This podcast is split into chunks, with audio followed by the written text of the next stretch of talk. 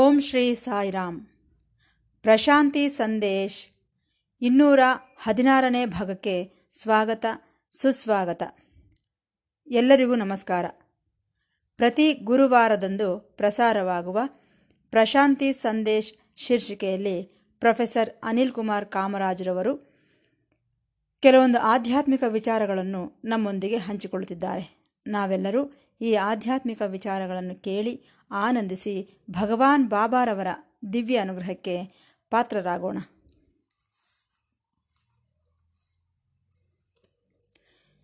ಭಗವಾನರು ತಮ್ಮ ದಿವ್ಯ ಉಪನ್ಯಾಸದಲ್ಲಿ ಅನೇಕ ಬಾರಿ ಹೇಳುತ್ತಿರುತ್ತಾರೆ, ದಿವ್ಯತ್ವ ಒಂದೇ, ಎರಡಿಲ್ಲ.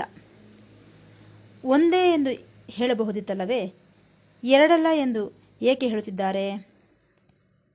ಒಂದು ವೇಳೆ ಸ್ವಾಮಿ ಒಂದೇ ಎಂದು ಹೇಳಿದಾಗ ನಾನು ಅದನ್ನು ಇಂಗ್ಲೀಷ್ಗೆ ಅನುವಾದಿಸುವಾಗ ಒಂದೇ ಎಂದು ಇಂಗ್ಲೀಷ್ನಲ್ಲಿ ಹೇಳಿದರೆ ಸ್ವಾಮಿ ಎರಡಲ್ಲ ಒಂದೇ ಎಂದು ಸಹ ಹೇಳು ಎನ್ನುತ್ತಿದ್ದರು. ಆದ್ದರಿಂದ ಭಗವತ್ ತತ್ವ ಒಂದೇ, ಎರಡಲ್ಲ. ಆದರೆ ಪ್ರಪಂಚವೆಲ್ಲ ಒಂದೇ ಒಂದೇ ಎನ್ನುತ್ತಾರೆ ವಿನಃ ಎರಡಲ್ಲ ಎಂದು ಯಾರೂ ಸಹ ಹೇಳುವುದಿಲ್ಲ. ನಮ್ಮ ಭಾರತ ದೇಶದಲ್ಲಿ ಮಾತ್ರವೇ ಈ ಪದವನ್ನು ಬಳಸುತ್ತಿರುತ್ತೇವೆ, ಹೀಗೆ ಹೇಳುತ್ತಿರುತ್ತೇವೆ. ನಾವು ಯಾವತ್ತೂ ಕೂಡ ಒಂದೇ ಎನ್ನುವುದಿಲ್ಲ, ಎರಡಲ್ಲ ಎನ್ನುತ್ತಿರುತ್ತೇವೆ. ಇದಕ್ಕೆ ಕಾರಣವೇನೂ ಇಲ್ಲದೆ ಹೋಗಿಲ್ಲ. ದಿವ್ಯತ್ವವನ್ನು ಚೆನ್ನಾಗಿ ಅನುಭವಿಸಿದರೆ ಭಾರತ ದೇಶದಲ್ಲಿ ಈ ಋಷಿಗಳು, ಸಾಧಕರು, ಹಿರಿಯರ ಅನುಭವಗಳನ್ನು ನಾವು ಗಮನಿಸಿದರೆ ಈ ತತ್ವದ ಅರ್ಥ ನಮಗೆ ಗೊತ್ತಾಗುತ್ತದೆ. ಒಂದು ಸಣ್ಣ ತಪ್ಪು ಕೂಡ ನಮ್ಮ ಆಧ್ಯಾತ್ಮಿಕದಲ್ಲಿ ಇರುವುದಿಲ್ಲ, ಅದಕ್ಕೆ ಅವಕಾಶವೇ ಇಲ್ಲ. ಅದರಲ್ಲೂ ಈ ಉಪನಿಷತ್ತುಗಳಾಗಲಿ ವೇದಾಂತಗಳಾಗಲಿ ಹೇಗಿವೆಯೋ ಹಾಗೇ ಇವೆ, ಬೇರೆ ಏನನ್ನೂ ಸೇರಿಸಲಿಲ್ಲ. ಅಂದರೆ ಅರ್ಥವೇನು? ಅಷ್ಟು ಪರ್ಫೆಕ್ಟ್ ಆಗಿವೆ ಎಂದರ್ಥ. ನೀನು ಹೊಸದಾಗಿ ಸೇರಿಸುವ ಪ್ರಶ್ನೆಯೇ ಇಲ್ಲ. ಆದ್ದರಿಂದ ಭಗವಂತನ ವಿಚಾರಕ್ಕೆ ಬರುವಷ್ಟರಲ್ಲಿ ಒಂದೇ ಎಂದಿದ್ದಾರೆ. ಒಂದೇ ಎಂದರೆ ಎರಡನೆಯದೇನಾದರೂ ಇದೆಯೇನೋ ಎನಿಸುತ್ತದೆ. ಭಗವಂತನು ಒಂದೇ ಎಂದಾಗ ಎರಡನೆಯದೇನಾದರೂ ಇರುತ್ತದೆಯೇನೋ ಎನಿಸುತ್ತದೆ. ಒಂದೇ ಎಂದಾಗ ಎರಡನೆಯದು ನಮ್ಮ ಮನಸ್ಸಿಗೆ ತೋಚುತ್ತದೆ. ಇಷ್ಟಕ್ಕೂ ಒಂದೇ ಎಂದರೆ ಅದಕ್ಕೆ ಅರ್ಥ ಬಹಳ ತಮಾಷೆಯಾಗಿರುತ್ತದೆ ನೋಡಿ. 1+1+1+1+ ಹೀಗೆ ಸೇರಿಸುತ್ತಾ ಹೋದರೆ 9. ಒಂದನ್ನು ತೆಗೆದರೆ 9ಇಲ್ಲ. 9 ಯಾವಾಗ ಆಯಿತು? 1+1+1+ ಸೇರಿಸಿದಾಗ 9 ಬಂದಿದೆ. ಈ ಒಂದನ್ನು ತೆಗೆದುಬಿಟ್ಟರೆ 9 ಇಲ್ಲ. ಆದ್ದರಿಂದ 1 ಎಂದಿದ್ದಾರೆ, ಇನ್ನು ಬೇರೆ ಇಲ್ಲ. 1 ಎಂದಾಗ ಎರಡನೆಯದೆಂಬ ಅಭಿಪ್ರಾಯ ಬರುವುದಿಲ್ಲ. ಯಾವಾಗ ಒಂದೇ ಎಂದು ಹೇಳಿದೆಯೋ ಇನ್ನು 2 3 4 ಕೂಡ ಇರಬಹುದೇನೋ ಎಂದು ಸಹ ನಮಗೆ ಅನ್ನಿಸುತ್ತದೆ. ಇಷ್ಟಕ್ಕೂ ನಮ್ಮ ಸಂಖ್ಯೆಗಳೇ ಹಾಗಿರುತ್ತವೆ ಗಮನಿಸಬೇಕಾದರೆ. ನಮ್ಮ ಭಾರತ ದೇಶದಲ್ಲಿ ಯಾವುದು ಹೇಳಿದೆ ಎನ್ನುವುದಕ್ಕಿಂತಲೂ ಯಾವುದನ್ನು ನಿನ್ನೊಳಗೆ ಅಂತರ್ವಾಣಿಯಾಗಿ ಕೇಳಿಸಿಕೊಂಡೆಯೋ ಅದೇ ಮುಖ್ಯ. ನಿನ್ನ ಮನಸ್ಸಿನಲ್ಲಿ ಏನನ್ನಿಸುತ್ತಿದೆಯೋ, ನಿನ್ನ ಹೃದಯದಲ್ಲಿ ಏನನ್ನಿಸುತ್ತಿದೆಯೋ ಅದೇ ಮುಖ್ಯ, ಕೇಳಿಸಿಕೊಂಡದ್ದಕ್ಕಿಂತಲೂ. ಇದನ್ನು ಅರ್ಥ ಮಾಡಿಕೊಳ್ಳಿ. ನಿನ್ನ ಒಳಗಿನಿಂದ ಬಂದದ್ದೆಲ್ಲ ಅರ್ಥವಾದದ್ದು. ಸಾಮಾನ್ಯವಾಗಿ ನಾವು ಯಾವಾಗ ಒಳಗಿನಿಂದ ಬಂದಂತಹ ಭಾವನೆಗಳನ್ನು ಅರ್ಥ ಮಾಡಿಕೊಳ್ಳುತ್ತಿದ್ದೇವೋ ಆಗ ಕೇವಲ ಈ ಕೇಳಿಸಿಕೊಂಡದ್ದು ಅಷ್ಟಾಗಿ ಸ್ಟ್ಯಾಂಡರ್ಡ್ ಆಗಿ ಇರುವುದಿಲ್ಲ. ಹಾಗಾಗಿ ಈ ರೀತಿ ಹೇಳುತ್ತಿರುತ್ತಾರೆ, ಎರಡಲ್ಲ ಎನ್ನುವುದರಲ್ಲಿ ಅದ್ವೈತ. ದ್ವೈತವೆಂದರೆ ಎರಡು, ಅದ್ವೈತ ಎರಡಲ್ಲ, ಒಂದೇ. ಇದರಲ್ಲಿರುವಂತಹ ಅಂತರಾರ್ಥವದೆ. ಇದೇನು ಸ್ವಾಮಿ ಒಂದೇ ಎರಡಲ್ಲ ಎನ್ನುತ್ತಿದ್ದಾರಲ್ಲ ಎಂದು ನಾನು ಯಾವಾಗಲೂ ಅಂದುಕೊಳ್ಳುತ್ತಿದ್ದೆ. ಸ್ವಲ್ಪ ಆಳಕ್ಕೆ ಹೋಗಿ ಪರಿಶೀಲಿಸಿದರೆ ನಮಗೆ ಇವೆಲ್ಲ ಅರ್ಥವಾಗುತ್ತವೆ. ಇಲ್ಲಿ ಗಮನಿಸಬೇಕಾದ ವಿಚಾರ ಒಂದಿದೆ. ಒಂದೇ ಎರಡಲ್ಲ ಎನ್ನುವುದರಲ್ಲಿ ಒಂದೇ ಎಂಬ ವಿಚಾರ ಎರಡಲ್ಲ ಎನ್ನುವುದನ್ನು ಸಹ ಇಂಡೈರೆಕ್ಟ್ ಆಗಿ ಹೇಳಿದಂತಾಗಿದೆ. ಒಂದೇ ಎಂಬುದು ಡೈರೆಕ್ಟ್ ಆಗಿ ಹೇಳಿದಂತೆ, ಎರಡಲ್ಲ ಎಂಬುದು ಇಂಡೈರೆಕ್ಟ್ ಆಗಿ ಹೇಳಿದಂತಾಗಿದೆ. ಗಮನಿಸಿದ್ದೀರಾ? ಒಂದೇ ಎಂದರೆ ಅದು ಬೇರೆ ವಿಚಾರ, ಆದರೆ ಎರಡಲ್ಲ ಎಂದರೆ ಅದರ ಪದ್ಧತಿಯೇ ಬೇರೆ. ನಮಗೆ ಸ್ಪಷ್ಟವಾಗಿ ಹೇಳಿದಂತಾಗುತ್ತದೆ, ಬೇರೆ ಅನುಮಾನಕ್ಕೆ ಅವಕಾಶವೇ ಇರುವುದಿಲ್ಲ. ಇದೇ ನಮ್ಮ ಹೃದಯದೊಳಗೆ ಸೇರಿ ಹೋಗಿ ಪ್ರತಿಧ್ವನಿಸುತ್ತದೆ. ಈ ಏಕತ್ವವನ್ನು ಬೋಧಿಸುವುದೇ ನಮ್ಮ ಚೇತನ ಅಚೇತನ, ಕಾನ್ಷಸ್ ಅನ್ಕಾನ್ಷಸ್ ಇವೆರಡು ಸ್ಥಿತಿಗಳಲ್ಲೂ ಕೂಡ ಏಕತ್ವವನ್ನು ಅನುಭವಿಸುವುದೇ ಭಾರತೀಯ ತತ್ವದ ಲಕ್ಷಣ. ಇದನ್ನು ಚೆನ್ನಾಗಿ ಅರ್ಥ ಮಾಡಿಕೊಂಡಾಗ ಇದರ ಪ್ರಯೋಜನವೇನೆಂದು ನಮಗೆ ಅರ್ಥವಾಗುತ್ತದೆ. ಪದೇ ಪದೇ ಇದನ್ನು ನಾವು ಜ್ಞಾಪಿಸಿಕೊಳ್ಳುತ್ತಿರಬೇಕು. ನಮ್ಮ ಚೈತನ್ಯಾವಸ್ಥೆಯಲ್ಲಿ ಏನಾಗುತ್ತಿದೆ ಎಂಬುದನ್ನು ಗಮನಿಸಬೇಕು. ಏಕೆಂದರೆ ಕೇಳಿಸಿಕೊಂಡದ್ದರ ಬಗ್ಗೆ ವಿರುದ್ಧ ಭಾವನೆಯೂ ಕೂಡ ನಮ್ಮ ಮನಸ್ಸಿನೊಳಗೆ ಬಂದುಬಿಡುತ್ತದೆ. ಆಗ ಕೇಳಿಸಿಕೊಂಡದ್ದು ಒಂದಾದರೆ ಅದಕ್ಕೆ ವಿರುದ್ಧವಾಗಿ ಅರ್ಥ ಮಾಡಿಕೊಳ್ಳುವ ಅಪಾಯವೂ ಇದೆ. ಇದು ಎಂತಹುದು ಎಂದರೆ, ಒಂದು ಚಿಕ್ಕ ಉದಾಹರಣೆ. ನೀವು ಕನ್ನಡಿಯ ಮುಂದೆ ನಿಂತುಕೊಂಡಾಗ ಒಂದು ವಿಚಾರವನ್ನು ಗಮನಿಸಿದಿರಾ? ಕನ್ನಡಿಯಲ್ಲಿ ಕಾಣಿಸುವ ಪ್ರತಿಬಿಂಬ ತಲೆ ಕೆಳಗಾಗಿ ಕಾಣಿಸುತ್ತಿರುತ್ತದೆ. ಅದೇ ನಿನಗೆ ಪ್ರತಿಬಿಂಬವಾಗಿ ಕಾಣಿಸುತ್ತದೆ. ಆದರೆ ನಾವು ಅದನ್ನು ಗ್ರಹಿಸುವುದಿಲ್ಲ. ಪ್ರತಿದಿನವೂ ಕನ್ನಡಿಯ ಮುಂದೆ ನಿಂತುಕೊಳ್ಳುತ್ತೇವೆ, ಆದರೆ ಅದನ್ನು ಗಮನಿಸುವುದಿಲ್ಲ. ಉದಾಹರಣೆಗೆ, ಅಕ್ಷರಗಳಿರುವಂತಹ ಒಂದು ಕಾಗದವನ್ನು ಕನ್ನಡಿಯ ಮುಂದೆ ಇಡಿ. ಆಗ ಆ ಅಕ್ಷರಗಳೆಲ್ಲ ತಲೆ ಕೆಳಗಾಗಿ ಕಾಣಿಸುತ್ತವೆ. ಈ ಪ್ರತಿಬಿಂಬವೆಲ್ಲ ತಲೆ ಕೆಳಗಾಗಿಯೇ ಕಾಣಿಸುತ್ತದೆ. ತಲೆ ಕೆಳಗಾಗದೇ ಇರುವಂತಹ ಪ್ರತಿಬಿಂಬವೇ ಇಲ್ಲ. ಇನ್ನೊಂದು ಉದಾಹರಣೆ, ನದಿಯ ದಡದ ಮೇಲೆ ನಿಂತುಕೊಳ್ಳಿ. ಆ ನದಿಯೊಳಗೆ ಕಾಣಿಸುವ ಪ್ರತಿಬಿಂಬವೆಲ್ಲ ತಲೆ ಕೆಳಗಾಗಿಯೇ ಕಾಣಿಸುತ್ತದೆ. ನೋಡಿದಿರಾ? ಇದು ಪ್ರತಿಬಿಂಬದ ಲಕ್ಷಣ. ನಮ್ಮ ಬಲಗಣ್ಣು ಎಡಗಣ್ಣಿನ ಕಡೆಗೆ, ಎಡಗಣ್ಣು ಬಲಗಣ್ಣಿನ ಕಡೆಗೆ ಇರುವಂತೆಯೂ ಸಹ ಕಾಣಿಸುತ್ತದೆ ಕನ್ನಡಿಯಲ್ಲಿ ನಮ್ಮ ಪ್ರತಿಬಿಂಬ. ನೀನು ನನ್ನನ್ನು ನೋಡುತ್ತಿದ್ದಾಗ ನಿನ್ನ ಕಣ್ಣುಗಳಲ್ಲಿ ನನ್ನ ಪ್ರತಿಬಿಂಬ ಕಾಣಿಸುತ್ತದೆ. ಅದು ತಲೆ ಕೆಳಗಾಗಿಯೇ ಕಾಣಿಸುತ್ತದೆ. ಅದೇ ರೀತಿ ನಾನು ನಿನ್ನನ್ನು ನೋಡುತ್ತಿದ್ದಾಗ ನಿನ್ನ ಕಣ್ಣುಗಳಲ್ಲೂ ಸಹ ನನ್ನ ಪ್ರತಿಬಿಂಬ ಕಾಣಿಸುತ್ತದೆ. ನಿನ್ನ ಪ್ರತಿಬಿಂಬವೂ ಕೂಡ ತಲೆ ಕೆಳಗಾಗಿಯೇ ಕಾಣಿಸುತ್ತದೆ. ಯಾವ ರೀತಿ ಪ್ರತಿಧ್ವನಿಯೂ ಸಹ ರಿವರ್ಸ್ ಆಗಿ ಕೇಳಿಸುತ್ತದೆಯೋ ಆ ರೀತಿ ಪ್ರತಿಬಿಂಬವೂ ಕೂಡ ರಿವರ್ಸ್ ಆಗಿ ಕಾಣಿಸುತ್ತದೆ. ಇಂತಹ ಗಂಭೀರವಾದಂತಹ ಅನುಭವ ಇರುವುದರಿಂದಾಗಿಯೇ ಭಗವಂತನು ಒಂದೇ ಒಂದೇ ಎನ್ನುತ್ತಿರುವುದು. ಒಂದೇ ಎಂದಾಗ ಬಿಂಬ ಪ್ರತಿಬಿಂಬವಾಗಿ ತಲೆಕೆಳಗಾಗುವುದು ಆಗುತ್ತಿರುತ್ತದೆ. ಈ ರೀತಿಯಾಗಬಾರದು.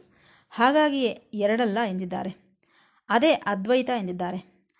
ಆಗ ನಿನಗೆ ಕಾಣಿಸುವ ಪ್ರತಿಬಿಂಬ ಇದೆಯಲ್ಲ, ಅದು ಇಂಡೈರೆಕ್ಟ್ ಆಗಿ ಸೂಕ್ಷ್ಮವಾಗಿ ಒಂದೇ ಆಗಿ ನಿನಗೆ ಕಾಣಿಸುತ್ತದೆ.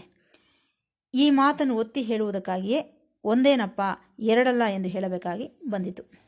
ಇದೇ ಭಗವಾನರ ಮಾತುಗಳಲ್ಲಿರುವಂತಹ ಅಂತರಾರ್ಥ, ಒಂದೇ ಎರಡಲ್ಲ ಎಂದು. ಭಗವಂತನ ಬಗ್ಗೆ ಇನ್ನೊಂದು ವಿಚಾರವನ್ನು ಹೇಳುತ್ತಾರೆ. ಆತನಿಗೆ ಆದಿಯೂ ಇಲ್ಲ, ಅಂತ್ಯವೂ ಇಲ್ಲ, ಮಧ್ಯವೂ ಇಲ್ಲ. ಅಂದರೆ ಆದಿ ಮಧ್ಯಂತರಹಿತನು ಎಂದರ್ಥ.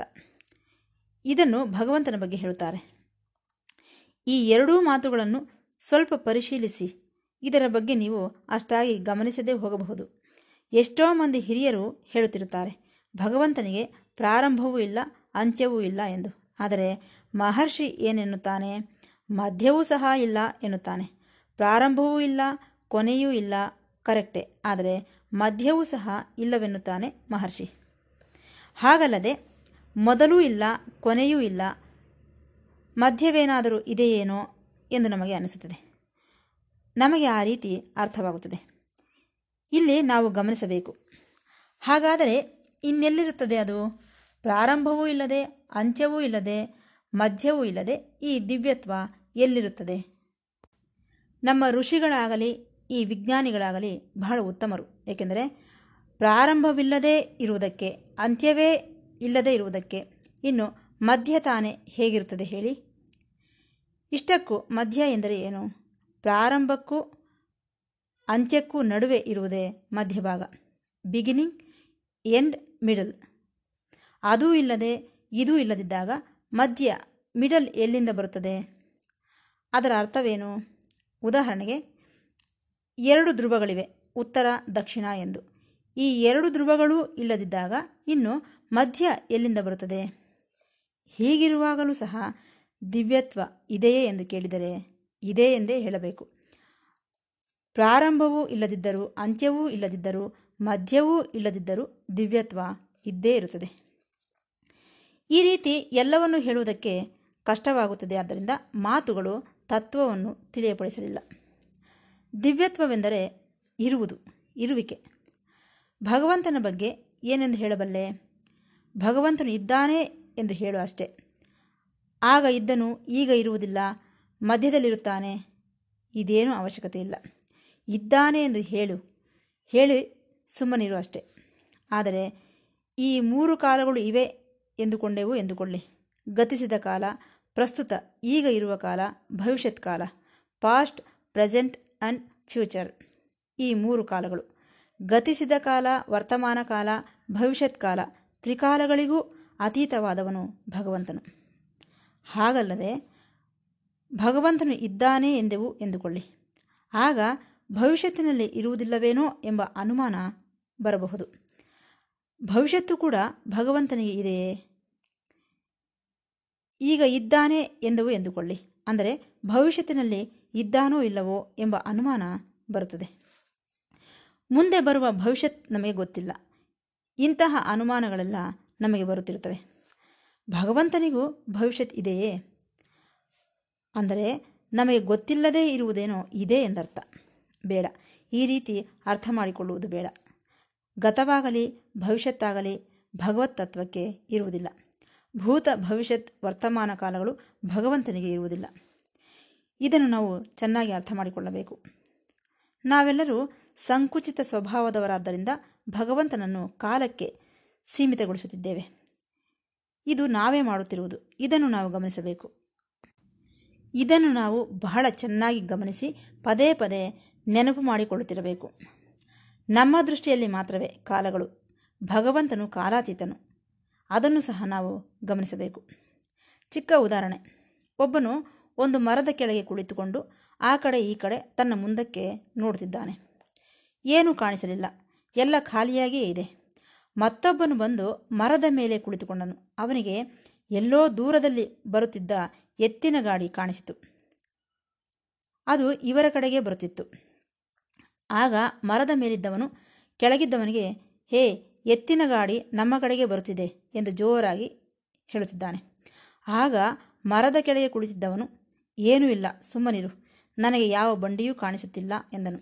ಅಂದರೆ ಮೇಲಿರುವವನೇನೋ ಮುಂದೆ ಬರುವಂಥದ್ದನ್ನು ನೋಡುತ್ತಿದ್ದಾನೆ, ಇನ್ನೊಬ್ಬನು ಈಗ ಪ್ರಸ್ತುತ ಇರುವುದನ್ನು ಮಾತ್ರ ನೋಡುತ್ತಿದ್ದಾನೆ. ನೋಡಿದ್ದೀರಾ, ಇದು ವಿಚಾರ. ಸರಿ, ಎತ್ತಿನ ಬಂಡಿ ಇವರಿದ್ದ ಸ್ಥಳವನ್ನು ದಾಟಿ ಮುಂದಕ್ಕೆ ಹೊರಟು ಹೋಗುತ್ತಿದೆ. ಆಗ ಮರದ ಕೆಳಗೆ ಇದ್ದವನು, ಹೇ, ಎತ್ತಿನ ಬಂಡಿ ಬಂದು ನಮ್ಮನ್ನು ದಾಟಿ ಹೊರಟು ಹೋಗುತ್ತಿದೆ, ಅದು ನನಗೆ ಕಾಣಿಸುತ್ತಿದೆ ಎಂದನು. ಅದು ನನಗೆ ಕಾಣಿಸುತ್ತಿಲ್ಲ ಎಂದನು. ಬಹಳ ದೂರಕ್ಕೆ ಹೊರಟು ಹೋಗಿದೆ ಆ ಎತ್ತಿನ ಬಂಡಿ ಎಂದನು. ಆಗ ಮರದ ಮೇಲಿದ್ದವನು, ಆ ಬಂಡಿ ಬರುತ್ತಿರುವುದನ್ನು ನೋಡಿದೆ, ಇಲ್ಲಿಗೆ ಬಂದದ್ದನ್ನು ನೋಡಿದೆ, ನಂತರ ಅದು ಹೊರಟು ಹೋದದ್ದನ್ನು ನೋಡಿದೆ ಎಂದನು. ಅಂದರೆ ಅವನಿಗೆ ಗತವೂ ತಿಳಿದಿದೆ, ವರ್ತಮಾನವೂ ತಿಳಿದಿದೆ, ಭವಿಷ್ಯತ್ತು ಕೂಡ ತಿಳಿದಿದೆ. ನಂತರ ಅವನು ಇನ್ನೂ ಎತ್ತರವಾದ ಮರವನ್ನು ಹತ್ತಿದ. ಬಹಳ ಎತ್ತರಕ್ಕೆ ಬೆಳೆದಂತಹ ಮರದ ಮೇಲೆ ಕುಳಿತರೆ ಏನೂ ಕಾಣಿಸುವುದಿಲ್ಲ. ಅವನು ಬಹಳ ಎತ್ತರಕ್ಕೆ ಹೊರಟು ಹೋದ. ಬಂಡಿ ಬರುತ್ತಿರುವುದು ಕಾಣಿಸುವುದಿಲ್ಲ, ಅಲ್ಲಿಗೆ ಬಂದದ್ದು ಕಾಣಿಸುವುದಿಲ್ಲ, ನಂತರ ಅಲ್ಲಿಂದ ಹೊರಟು ಹೋದದ್ದು ಕೂಡ ಕಾಣಿಸುವುದಿಲ್ಲ. ಏಕೆಂದರೆ ಅವನು ಬಹಳ ಎತ್ತರದಲ್ಲಿದ್ದಾನೆ. ಅದು ಬಹಳ ಶ್ರೇಷ್ಠವಾದಂತಹ ಹಂತ, ಸ್ಥಿತಿ. ತ್ರಿಕಾಲಾತೀತ ಎನ್ನುವುದಕ್ಕೆ ಇದೇ ಅರ್ಥ. ಭಗವತ್ ತತ್ವಕ್ಕೆ ಮೇಲೆಯೂ ಇಲ್ಲ, ಕೆಳಗೂ ಇಲ್ಲ, ಗತವೂ ಇಲ್ಲ, ಭವಿಷ್ಯತ್ತೂ ಇಲ್ಲ. ಎಲ್ಲವೂ ಇಲ್ಲೇ ಇದೆ. ಮೂರು ಕಾಲಗಳಾಗಿ ವಿಭಜಿಸಲ್ಪಡಲಿಲ್ಲ. ಮೊದಲು, ಮಧ್ಯೆ, ಕೊನೆ ಎನ್ನುವಂಥದ್ದು ಇರುವುದಿಲ್ಲ. ದಯವಿಟ್ಟು ಗಮನಿಸಿ. ಹಾಗಾಗಿ ನಾವು ಅನುಭವಿಸುವುದೆಲ್ಲ ಈಗ ನಡೆಯುತ್ತಿರುವುದನ್ನೇ. ಏನದು? ಮುಂದೆ ಬರುವಂಥದ್ದಕ್ಕೆ, ಮುಗಿದು ಹೋದದ್ದಕ್ಕೆ, ಮಧ್ಯದಲ್ಲಿರುವ ಪ್ರಸ್ತುತ ಸ್ಥಿತಿಯನ್ನು ಮಾತ್ರವೇ ನಾವು ಅನುಭವಿಸುತ್ತಿದ್ದೇವೆ. ಆದರೆ ಗತಿಸಿದ್ದು, ಮುಂದೆ ಬರುವಂಥದ್ದು ಅನುಭವಕ್ಕೆ ಬರದೇ ಇದ್ದಾಗ ಇನ್ನು ಈಗ ಇರುವುದು ತಾನೇ ಹೇಗೆ ಅನುಭವಕ್ಕೆ ಬರುತ್ತದೆ? ನೋಡಿ, ಮುಂದೆ ಬರಲಿರುವುದು ನಮಗೆ ಗೊತ್ತಿಲ್ಲ, ಗತಿಸಿದ್ದು ಮುಗಿದು ಹೋದದರ ಬಗ್ಗೆಯೂ ನಮಗೆ ಗೊತ್ತಿಲ್ಲ, ಇನ್ನು ಈಗಿನದ್ದು ಮಾತ್ರ ಹೇಗೆ ಗೊತ್ತಾಗಲು ಸಾಧ್ಯ? ಇದು ಪ್ರಶ್ನೆ. ಇದಕ್ಕೆ ಉತ್ತರವೇನು? ಭಗವಂತನಿಗೆ ಈ ಮೂರು ಕಾಲಗಳು ಇಲ್ಲ.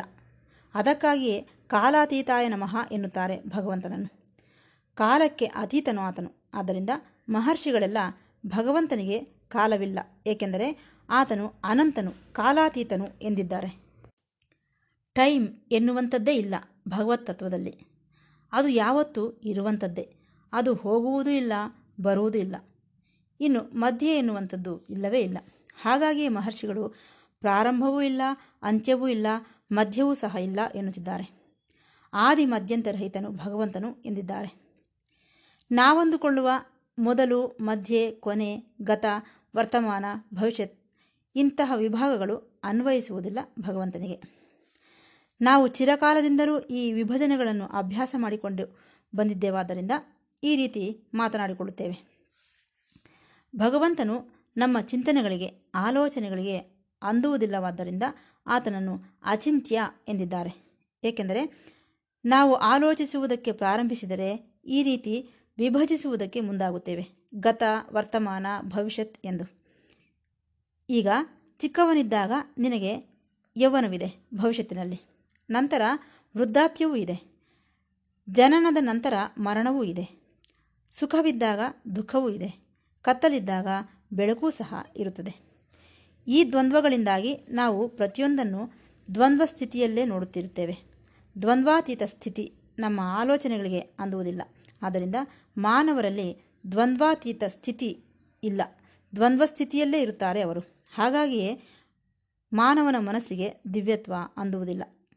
ಮನಸ್ಸಿಗೆ ಅತೀತವಾದದ್ದು ಅವಾಂಗ್ ಮಾನಸ ಗೋಚರನು. ಅವಾಂಗ್ ಎಂದರೆ ಮಾತುಗಳಿಗೆ ಅಂದುವುದಿಲ್ಲ, ಮಾನಸ ಎಂದರೆ ಮನಸ್ಸಿಗೆ ಅಂದುವುದಿಲ್ಲ. ಮಾತಿಗೂ ಮನಸ್ಸಿಗೂ ಅಂದದವನೇ ಭಗವಂತನು. ಹಾಗಾಗಿ ಭಗವತ್ ತತ್ವ ಅವಿಭಕ್ತ, ವಿಭಕ್ತವಲ್ಲ. ಇದನ್ನು ಗಮನಿಸಬೇಕು. ಇದೇ ಮಹರ್ಷಿ ಮಾತುಗಳಲ್ಲಿರುವಂತಹ ಅಂತರಾರ್ಥ ಎಂದು ಹೇಳುತ್ತಾ ಈ ಭಾಗವನ್ನು ಮುಕ್ತಾಯಗೊಳಿಸುತ್ತಿದ್ದೇನೆ. ಮತ್ತೆ ಭೇಟಿಯಾಗೋಣ. ಸಾಯಿರಾಮ್.